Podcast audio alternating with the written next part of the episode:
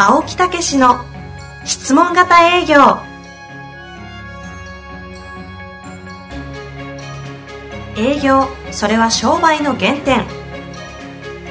トヨタ大阪ガス生協などの営業マンも実践。2万人を超える営業支援を行った青木武が営業の真髄を語り尽くします。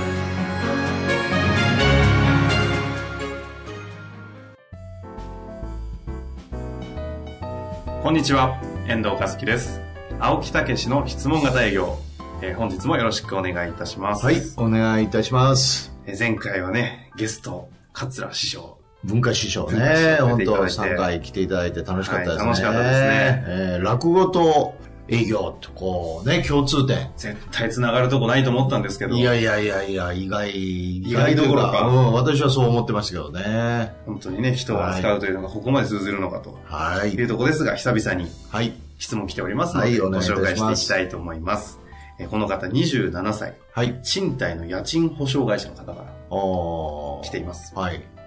青木さん遠藤さんはじめましてポッドキャストと青木さんの本をああ、ありがとうございます。通勤途中、営業先への訪問途中でう、ん時間が空けば反復して使わせていただいております。はいいつも本当にありがとうございます。はい。ところで、私は沖縄の家賃保証会社で働いて2年半になりますが、おー2年を超えたあたりから営業成績が思うように上がりません。うん。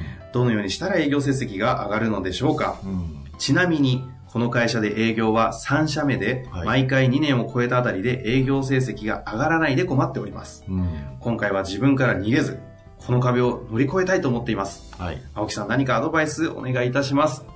はい。ということですねえーわかりました。3社目らしいです。はい27歳。営業成績が2年半でいつ伸び伸びないということですね。初めはギュッといくんでしょうね。ええで、何をやって、あの、伸びないのかとかね。はい。何も情報がわかりませんね。そうなんですけど、ここはもう推察でいくしか。単なる2年半になると大体伸びないという、これぐらい、私も大大雑把ですけど、ええおやっぱり私が大雑把ですと、リスナーの方も大雑把に 悪影響ですか？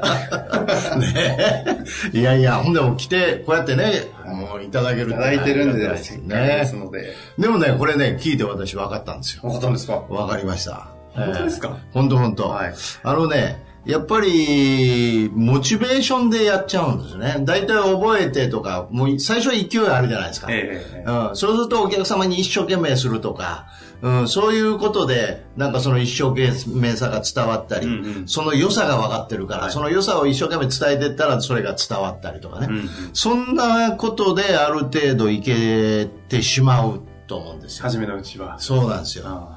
あええところがそれもマンネリしてきますよね。ーうん。ええということになると、どうなるかというと、やっぱり、こう、落ちてくるんですよ。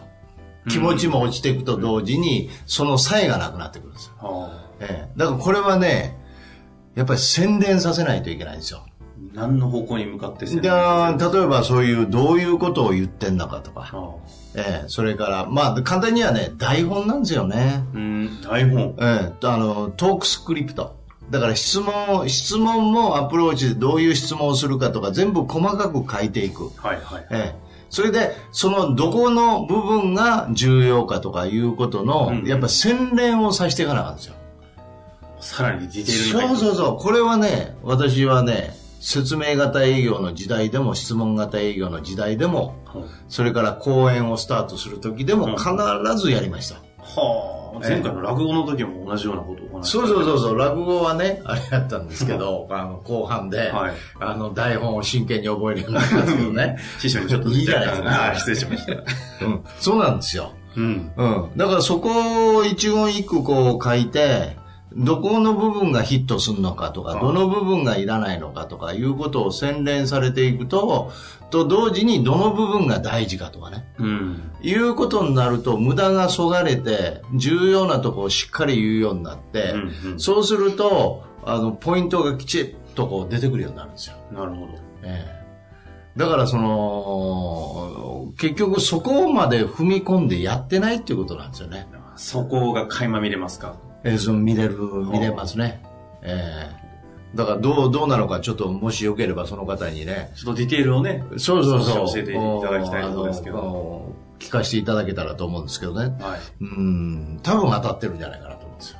ちなみに、えあの、私もいろいろこう、ね、この保険のトップセールスマンの営業マンとか非常にいろいろお付き合いがある中でなんですけど、2年半ぐらいやってくると、ええそその何のために営業やってるか分かんなくなるっていうのがよく聞くんですね、はいはいはい特に保険の方とかって、ええこれから一生辞めない限り売れ続けなきゃいけない。ええしかも基本的には同じものじゃないですか。はいはいはいはい。何のためにやってるんだっけってところをこう失うなっていうのもこうたまにあるなと思ったんですけど、うんそのあたりって営業は結構陥りがちな罠かなと思うんですけど。まあだから、非常に明快ですよね。質問型営業で私が提唱してるのは、お役立ちですよね。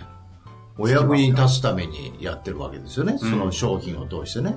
ええだからそれでいいですし、それを、あの、もっと自分なりに、えーこう考えていただいて、はい。まあ、うちではミッションというわけですけど。うんうんうんああおっしゃってますよねそうそうそう。そこを自分なりに明確にしていただくことと、営業のお役立ちっていうのをドッキングもしていただいたらいいと思うんですよね。うん。ええ、だからその、あのね、トップセールスっていうのはね、必ずね、二つ持ってるんですよ。今、もうおっしゃる通りなんですよ。うんいいこと言っていただいたんですけど、何のためにやるのかっていうのと、どのようにやるのかっていう二つがいるんですよ。この方そういう意味だとどのようにはある程度分かってそうですよね。せうん、だけど私から見ると、そこも雑、雑いんですよ。ん雑くなってるんです。というのはね、やっぱりたくさん私も、あの前の時代から人を育ててきたはいんですけど、そうですよねはいやっぱりこう覚えて覚えて、もうやっていく人間は、やっぱりそこからさらにすあの伸びていきますよ。うん。ええ、ところが大体でやってる人間はあ止まっちゃうんですよね。なるほどね。まあ私も偉そうにね、まあそういう時代をこう繰り返しながらこう今に至るいやいや、だからこそ言える話私のね、先生がいてて、はいあの、当初よく言われました。あの、まあ30ぐらいの時ね、こうスタートする時ずっと教わってたんですけど、お前は雑い。え？いや、じゃなくて誰とんです違うじゃね。あのね、はい。適当にやれるのが一番具合悪いって言って。そいつは絶対伸びないって言ってました。言われました。うん。ええ、適当に乗り切っちゃう。まあこれね、師匠聞いてたら笑うやろと思いますけどね、落語は。うんそうそう。だから、いや、それ落語は置いといてください。営業のこと言ってるんですよ。ね。適当にやってると一番伸びないって言うんですよ。はあ小器用なやつが一番伸びないって言うんですよ。本当ね師匠。文化師匠。本当本当なんです。落語は置いといて営業のことを私は今日話してるんでねはい。営業の話そうそうそう。本当そういうことなんですよ。えだからやっぱりそれで一生食っていこうと思ったり、あるいはその業界でやろうと思ったらね、うん。やっぱりそこをね、あの、しっかりとやっていただきたいですね。なるほど。まあ一つはその、どのようにやるかのとこがまだそうそうそう、爪が甘いというか、ええまだまだやらなきゃいけないことが。あのーまあ、これも話する話なんですけど、はい。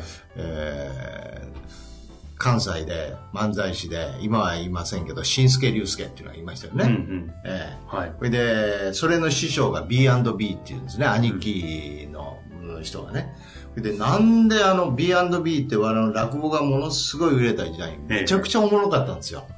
ええそれで、その、なんであんなううおもろいんかと、なんであんなウケんのかって言って、うんあの、新助が裏に回って、はい。そのトークを全部書いたらしいですわ。へえ。喋るのをこう、録音したかなんか青木さんして、ね。でいう原稿スクリプト。そうそうそう。文字起こししたと。笑うポイントが分かったらしいですわ。ここで笑うんだ、ここで笑うんだ。っていうそれで、そのポイントが分かって、言葉だけを全部変えて、新助、竜介風に作り変えたらしいです。そしたら見事に受けたんですね。笑いの基盤が見えたんですねそうそうそうそう。はだからそれも、そこまで鮮明にこうやってるからこそね。細かに分析したからこそ分かったわけですよ。なるほどな。大体にやってたら分かりませんわ。はあ。胸が痛いですね。え落語の場合は私もちょっと胸痛いんですけどね。引っ張りますね。そうそうそうそうそう。うん。だけどそういうことなんです。ええ。あともう一つ先ほどおっしゃっていた、そのどのようにやるか、二つってどのようにやるかと、もう一つその何のためにやるかの方に関してはいかがですか？何のためにやるかっていうのも、やっぱりそこは、あの、このためなんだっていうことを、やっぱり自分の中で、あの、ある程度ね、実はね、こういうミッションっていうのもね、まあ、そのやっぱり考えることは必要ですけど、うん、ある程度こういうことなんだっていうことが分かると、やっぱりそれを言い聞かせながらやっていくっていうかね。うん、ええあそうすると、だんだんそのことを深めていくんですよ、実は。言うこと、言い聞かせることによって深めていくんで、その時にどっかではって気がつくんですよね。ちなみにこの方27歳なんで、えそのくらいの時のこう営業って、初めは数字出した、ミッションがね、え数字を出すとか、え。トップ営業マンになるとか、うん、そういうところにもう稼ぎたいとかね、そういうところにまずは行っていくと思うんですけど、えー、で2年半ぐらいやると数字もバーッとある程度出ちゃって、えー、そこをクリアするじゃないですか、で。ここに行った後のミッションっていうのをみんな見つけられなくて、結構転職かなとか、こう模索し始める方って多いと思うんですけど。だからまあ、だから本当はそういうね、トップになるね。そ例えば営業トップになるとか、うん、営業成績1位になろうとか、みんな目標立てるじゃないですか。えー、ミッションって青木さんおっしゃるんですけど、えー、皆さん目標ぐらいでやってると思うんですよ、初めのうちって。だから本当のトップになろうと思ったらどうするかっていうと、やっぱりそれだけ喜んでもらわないといけないと。うんえー、いうことですよね。それとその向こうからお客様から紹介をいただいたり、もっとこう、自動、ずっとトップを取り続けるためにどうしたらいいかっていうことですよね。そうですね。ええ、うん、そしたらそんなもんいつまでもね、もう営業営業で必死になってられませんよ。やっぱりご紹介もいるし、むしろ向こうからあの問い合わせをいただくとか、はいはい、そういういろんな噂を聞いてね、うんうん、あなたの話聞きたいとか言ってもらわないといけませんよね。うん、それが本当のトップでしょ。そうですね、うん。ということはお客様をやっぱり喜ばせないと、お役に立たないといけないですよ。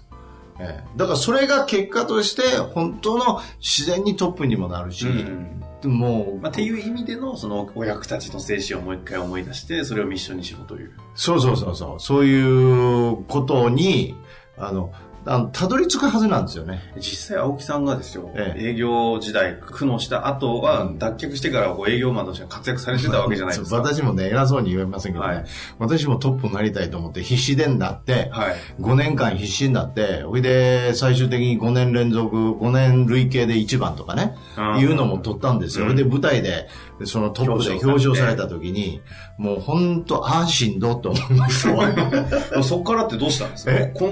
そこまで行ってないかもしれませんけど、うん、ある程度やって、ああ、しんどと。こんなね、こんな営業やってられへんなと思いました。そっちに行っちゃった。うん。だからやってられへんで、本当の営業って何かっていうことを次、こう研究しようと思って。探求しようとして。そうそう、そうすると紹介もいる。うん。うん。あの、継続的に、自動的に売り上げを上げる方法もいる。うん、そう、そうするとどうなるかっていうと、本当にお客様を喜ばせないといけないと、ええ、いうようなところですよね。確かに、でもそのお役立ちの精神が始まって、紹介どんどんされて、ありがたがれて、感謝されての渦が巻き始まったら、やめたいって思わなそうです、ね、いや、それでね、そうなった時に気がついたのは、うん、営業ってこんな楽しい世界なんやっていうことに気がついたんですよ。今のなんかちょっとこの方そろそろ刺さってる気がするんですよね。そこに行ってないんじゃないかなっていう。そうそうそう。だから、あの、いつも言うように生活のためにやってるんですよ、みんな。うん、生活のためにやってるレベルであったら生活以上には稼げないし、うん、うんうん、やっぱりバテていきますよ。うん、だからそこに、やっぱり、まあ、かっこよく言えば、営業イコール人生が乗ってって、この、この目の前のお客様を喜ばせることが俺の人生を開かしていくことになるんだっていうぐらいまでね、うんうん描けてきたらね、いやもうそれは魂も入りますよ。うん、だからそこに行き着くためにどうしたらいいんですかって、そういうことを言い聞かせながら毎日やることですよ。うん、そうすると、だんだんだんだん分かってくるっていう、あどうも世界みたいですよ、これは。まあ、当時、初めのポッドキャストの頃にオグマンディーノとか、あの辺をもう一回読んだりそうそうそうそうそう、そういうことですよ。だからどこまでもやっぱり営業っていうのは、喜喜んでいただくお役に立つためにあるんでね。ええだからそのためには、より的確により話がお客様に分かるようにしないといけない。それを気づいてもらうようにしないといけない。だからそこに質問の台本もいるんだっていうところに、こう、両方ドッキングするはずですよ。なるほど。ええこの方のざっくりとした質問のおかげで、ええ、ある種抽象的な話もできたために、質問型営業をこうちょっと俯瞰的に久々に見れて、あ面白かったですけどね。ね。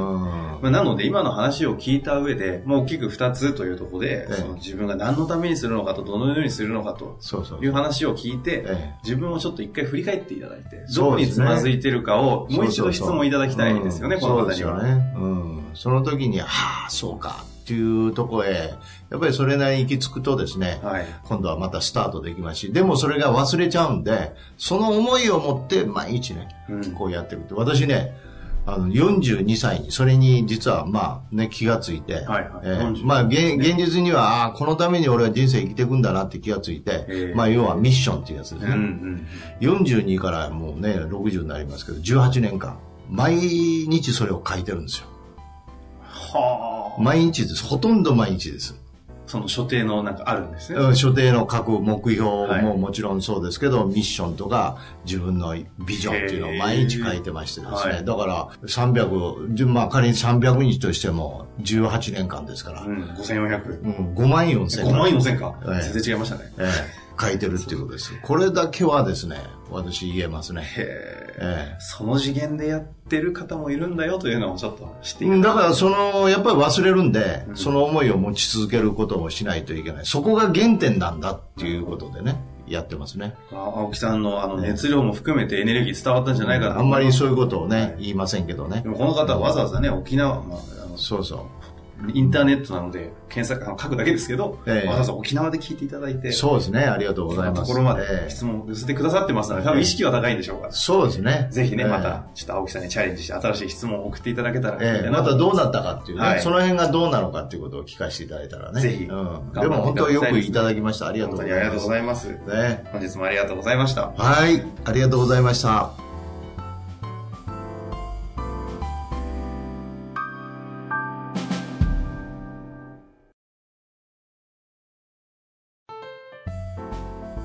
日の番組はいかがでしたか？番組では青木武氏への質問を受け付けております。ウェブ検索で質問型営業と入力し、検索結果に出てくるオフィシャルウェブサイトにアクセス。その中のポッドキャストのバナーから質問フォームにご入力ください。たくさんのご応募お待ちしております。